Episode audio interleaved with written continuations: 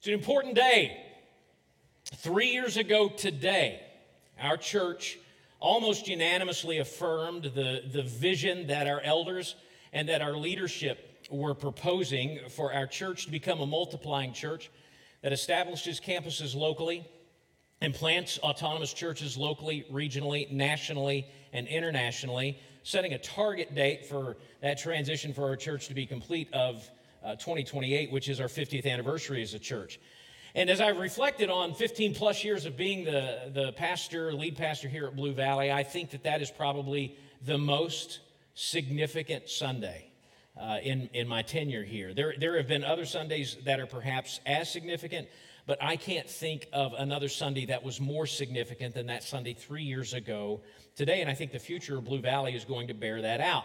Pastor Micah, Fire Marshal Micah from our Ridgeview campus, was probably the first to grasp how significant that day was for the future of Blue Valley, and it led him to suggest that we devote this Sunday, which just so happens to be the Sunday before Thanksgiving, every year to celebrating what God is doing in our church as a result of our multiply vision.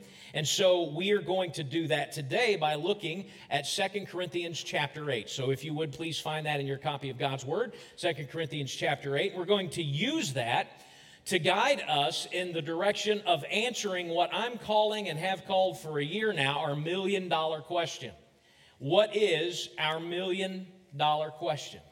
Well, you'll have to stay tuned uh, to find out. So I hope you are looking for Second Corinthians chapter 8 in your copy of God's Word. Raising money uh, for a ministry need isn't the invention of a modern church. I think sometimes we may think it is, but it's, it's not. And our passage today is actually proof of that. Paul was writing to the Corinthian church and uh, uh, uh, following up with them regarding a previous commitment they had made to donate to something that, for today's purposes, we're going to call the Jerusalem Fund, the Jerusalem Campaign. It was an effort that Paul was spearheading to raise relief funds for the beleaguered followers of Jesus in Jerusalem who had been marginalized vocationally because of their commitment to Jesus. They weren't able to find employment, and they had been cut off from uh, the, the, the Jewish uh, system of taking care of people in need. So it was an opportunity for individual churches in less dire straits to participate in something that was greater than themselves, beyond their kind of local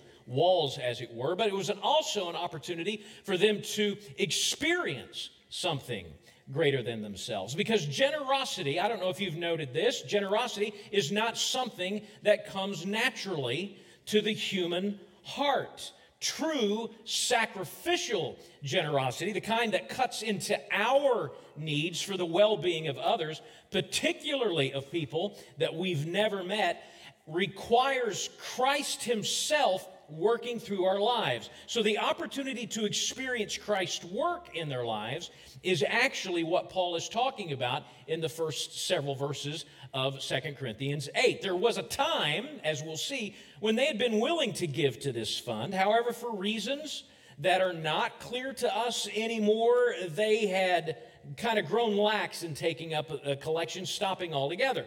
There could have been any number of issues that had prompted them to back off their initial commitment to contribute to the Jerusalem Fund, but the reasons really don't matter to us today. What matters is that their commitment had waned while the need to give had not. So Paul gets to do every preacher's very favorite thing to do. He gets to talk to a church that's reluctant to give about giving. Who wouldn't want to be that dude? He was really excited about this, but Paul doesn't back up from a challenge. And so he begins to talk about uh, re engaging their generosity by pointing out the generosity of churches in other regions, particularly the impoverished region of Macedonia. I want you to look at verse 1. We want you to know, brothers, about the grace of God that has been given among the churches in Macedonia. For in severe test of affliction, their abundance of joy and their extreme poverty have overflowed in a wealth of generosity on their part. These verses make it very clear why Paul is talking about the generosity of these churches. They had, in severe affliction, an abundance of joy, and in extreme poverty, a wealth of generosity. In other words, these people who had every right to hang on to every dime they had were graciously giving this up with joy, and they were doing so abundantly and eagerly. How eager were they to give? I want you to look at verse 3. For they gave according to their means, in other words, they gave what they could, as I can testify, and beyond their means, of their own accord, begging us earnestly for the favor of taking part in the relief of the saints. And this not as we expected, but they gave themselves first to the Lord and then by the will of God to us. That's pretty eagerly. I mean, these afflicted and impoverished people were begging Paul for the opportunity to contribute to the Jerusalem Christians. And what motivated them? What motivated them was the primary principle of stewardship for a follower of Jesus. In their minds, they had already given everything to Jesus. At the moment of their salvation, they weren't just saying, Here, Jesus is my sin, and I've got it from here. They had surrendered everything, including their material resources, to Jesus. And so, in their mind, he was just taking what was his and putting it to help others. This is the foundational principle of Christian stewardship. It is the conviction that everything we have is the Lord's and the belief that He will direct us to give what is rightfully His to others as He sees fit. And here's what Paul is wanting to see in the Corinthians, verse 6. Accordingly, we urged Titus, his protege, that as he had started, so he should complete among you this act of grace. He had sent Titus to go back to the church in Corinth and talk to them about re engaging this commitment. He's wanting to see, in other words, this same grace that had been manifested in these other churches manifest itself in the Corinthians. Grace, because it's not natural at all for us to view what is ours as not being ours. It's not natural. God has to do that. So let's pause right here and look back for a moment.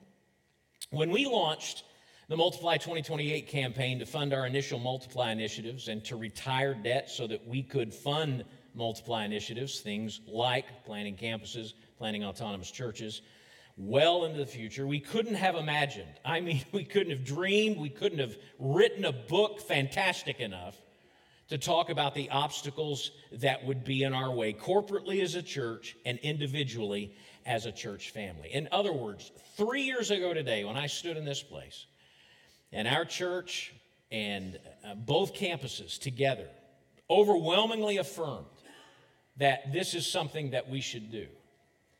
You couldn't have convinced me that five months later, a virus I'd never heard of would keep us from meeting for three months as a church.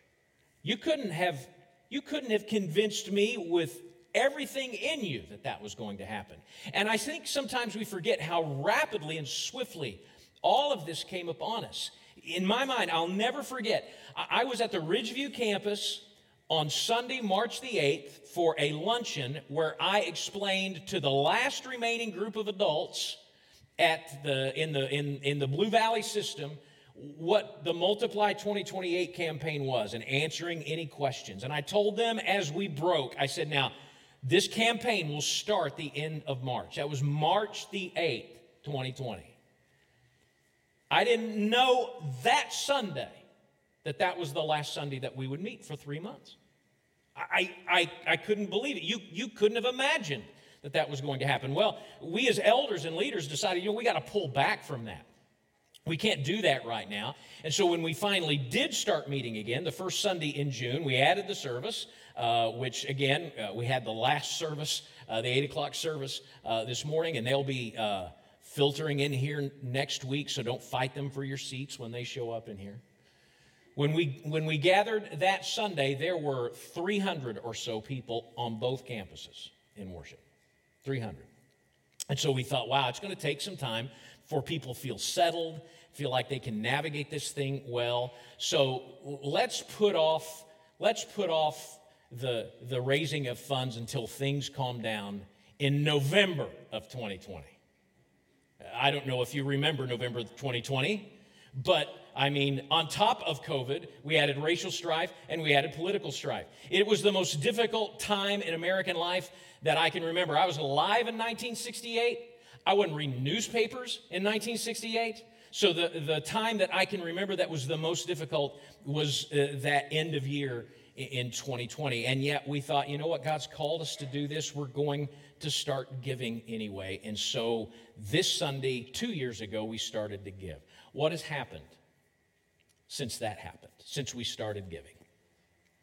We have funded our first plant as a church, Overflow Church in Martin City.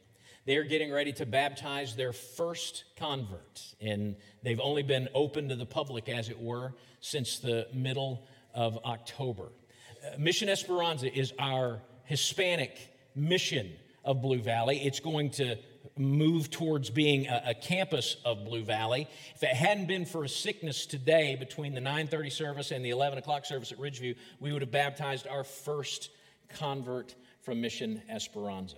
We have funded and planted in partnership with Compassion International our first international church plant in northeastern Brazil. We have funded as a church 200 children who are attending the Compassion Project of Compassion International at our church that we have planted in Brazil.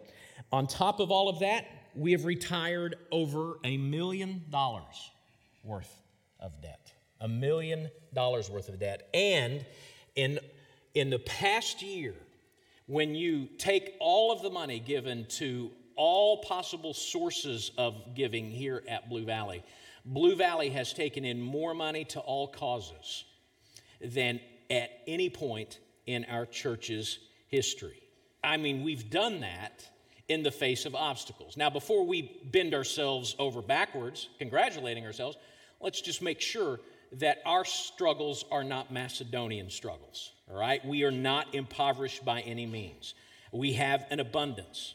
But there are headwinds against us as individuals economically and against us corporately as a church culturally that make this the most difficult environment for raising funds for ministry that we have seen in any years since the Great Depression. And yet, God, God has graced Blue Valley with what it needs to give in, in a way that it has never given before. And for that, we should all be grateful.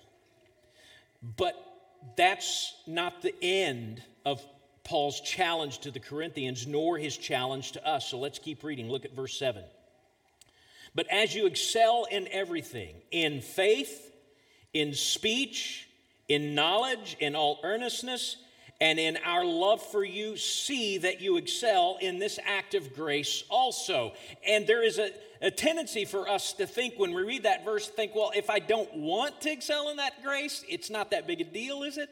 I mean, isn't giving sacrificially kind of like the luxury model of Christianity? I'm really looking for a mid-size or budget version of Christianity. I mean, I, I, can drive manual and I can roll my own windows down. And to everybody younger in this, we used to actually have to roll our windows down in cars. Uh, if I don't want that, it's not that big a deal. I can still exist. But I want you to notice, I hope you saw it, all of the ordinary aspects of following Jesus that Paul mentioned. And Paul says you need to excel in giving too. Meaning that right here, Paul is saying that giving sacrificially is entry level Christianity.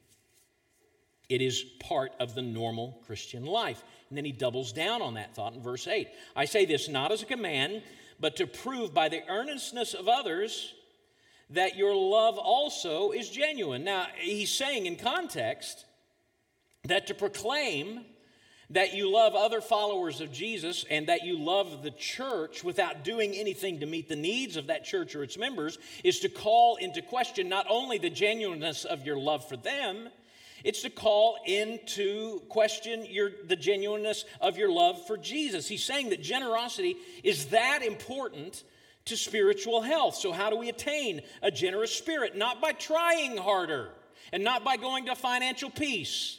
All right? How does he do it? Look at verse 9. For you know the grace of our Lord Jesus Christ, that though he was rich, yet for your sake he became poor, so that you by his poverty might become rich. He's saying that we obtain this from Jesus himself, which is the same source of all of the other things that are a part of the Christian life that we obtain. When we give our lives to Jesus Christ, our lives become the vehicle through which Jesus lives his life here on planet Earth. And so, because he demonstrated for our salvation this generosity, it makes sense that when he inhabits our lives, he's going to manifest this same sacrificial life in our own. And so, with that in mind, he issues this challenge. And in this matter, I give my judgment. This benefits you, who a year ago started not only to do this work, but also to desire to do it. So now finish doing it well, so that your readiness in desiring it may be matched by your completing it out of what you have. He challenges them to re engage their commitment to give. And then he says this, verse 12 For if the readiness is there, it is acceptable according to what a person has. In other words, he's not asking them to give what they don't have. It's, it's according to what a person has, not according to what he does not have. For I do not mean that others should be eased and you burdened, but that as a matter of fairness, your abundance at the present time, he's saying it may not always be this way, but your abundance at the present time should supply their need, so that their abundance in a future time may supply your need in a future time, so that there may be fairness. As it is written, whoever gathered much had nothing left over, and whoever gathered little had no lack. He's saying a few things, not asking you to give what you don't have. I'm asking you to realize your relative wealth compared to the need of others, and I want you to utilize it in enhancing and furthering the kingdom. Which brings us to answering the million dollar question. And what is the million dollar question? Well, it's the question I challenged our staff with at staff retreat last spring. I was looking and actually paying attention, which is not a strong suit. Uh, I was paying attention to some presentations that Pastor David, our pastor of operations and outreach, was making about how we were doing with Multiply, and we were just amazed at what God was doing. And, and I could project, based on what he was showing us, that by the time we reached this day, the day we celebrate Multiply, and then finished out through the end of the year, that we would probably, by the end of this year, drop below a million dollars worth of indebtedness, which our, church, when I got here, just to know, when I got here 15 years ago, we were in debt over $1.6 million. And that expanded and contracted and expanded and contracted. But what I was seeing is that for the first time in a generation of this church's history, we were going to be below a million dollars. That's amazing. It still amazes me. But when we came to that final million, I knew people would say, okay, now that we're, you know, below a million, what are we going to do with the money that we free up in debt retirement funds once the debt is paid off?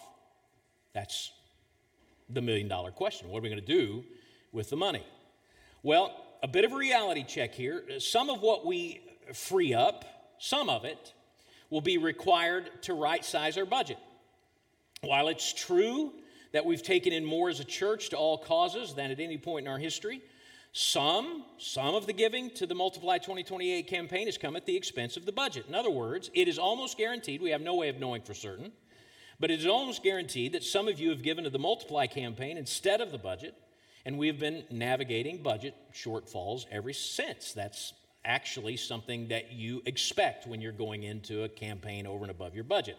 So we're certainly going to need some of you who have shifted your giving or who have started giving to Blue Valley by giving to Multiply to transition at least some of that giving back to our regular budget because all of our long term multiplication efforts are going to be funded through the budget. Even then, even with some of that shift back, some of that $252,000 that we have in our budget for debt retirement will have to be used to right size our budget. In other words, we're going to have to take some of that to get even. But let's say hypothetically, that after right sizing our budget and seeing those who have been giving exclusively to Multiply 2028 begin giving for the first time, or maybe the first time in a long time, to the budget, let's just say hypothetically, mainly because I'm math challenged and the math on this is easy, let's just say that we free up $100,000 in our budget. What will we do with that? That really is the million dollar question. And that's the question I put to Pastor David and a small group of elders and staff at staff retreat this past spring. I mean, their job essentially was how are you going to use more money freed up than has ever uh, happened at, at, Blue Valley? You think, well, I'd like that job. I'd like to spend that money, but it's not as easy a question as you might think. Because, on one hand, of course, we have our multiply vision. It's not just words on a paper. We really do want to become a multiplying church. And doing that will take money. But on the other hand, there are some things, as is kind of the normal course of things, that we've left undone, particularly with our facilities. The carpet below us in the fellowship hall area of this campus is original equipment. I mean, it was, it was put in in 2001 and it's stayed there. The carpet beneath your feet um, is 13 years old and in constant need of somebody to come in and love it back to health. In other words, we've got thousands of square feet of carpet on borrowed time. The fascia of the Antioch campus, the outside of this campus, has not been repaired or painted since the building was constructed in 2001. We are approaching eight years since the remodel of the Ridgeview campus. And while it's still holding up very nicely, I work there every week and it's really looking amazingly well. We've got to think about updates in the next few years and we've got to think about replacing its west parking lot. We have playgrounds on both campuses that are in disrepair and we need to get those fixed and they need to become ADA and compliant so children with mobility problems can actually play on our playground. Some people say, well, is that needed? Well, maybe it would be if our playgrounds are ADA compliant. And I'm, I'm, i really want us to think about that. I mean, maybe the reason that we perceive it's not needed right now is because we're not welcoming. That's got to be taken care of. We've got interior painting, We've got touch ups that need to be addressed. So you see the dilemma facing Pastor David and his team. How do we steward that freed up money that allows us to prioritize multiplication without neglecting the facilities from which we multiply?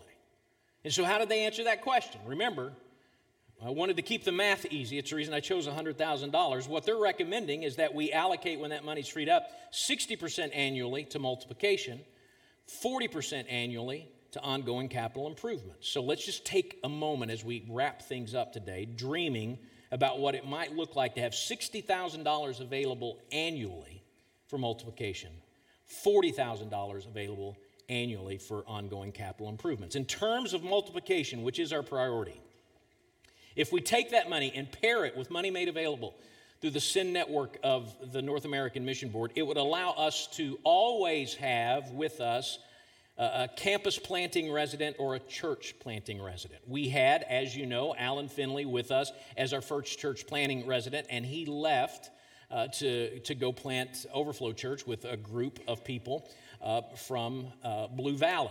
In, in our conversations with him, he has said, you know, in the few months that I was there, it's really not enough time. I would, I would recommend that as you do this in the future, you budget 18 to 24 months for that resident to actually really get to know people and people to buy into what they're doing. And so, at his recommendation, that's what we're going to be doing. But if that money is freed up and paired with the money from the SEND network, we will always be able to have a, a, a, a planter in residence. In other words, um, it will, and I'm not meaning to be funny, it may sound funny, but we'll always be pregnant as a church. We'll always be ready to send out either a campus or to establish a church. Having that money freed up would allow us to continue adequately funding the things that we have birthed, like Overflow Church in Martin City, and to help people that grew up in Blue Valley that are church planters, like Adam Bailey, who has planted Multiply Church in West Des Moines, Iowa. And it would allow us to set aside money to launch a second international church in partnership with Compassion International. I mean, stop and think about it. I mean, we've done something that most churches never do. We planted a church in another country, in another hemisphere. I mean, we've done that.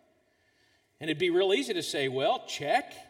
But we don't believe that God has called us to do that once. We believe He's called us to become a multiplying church that is planting churches like that.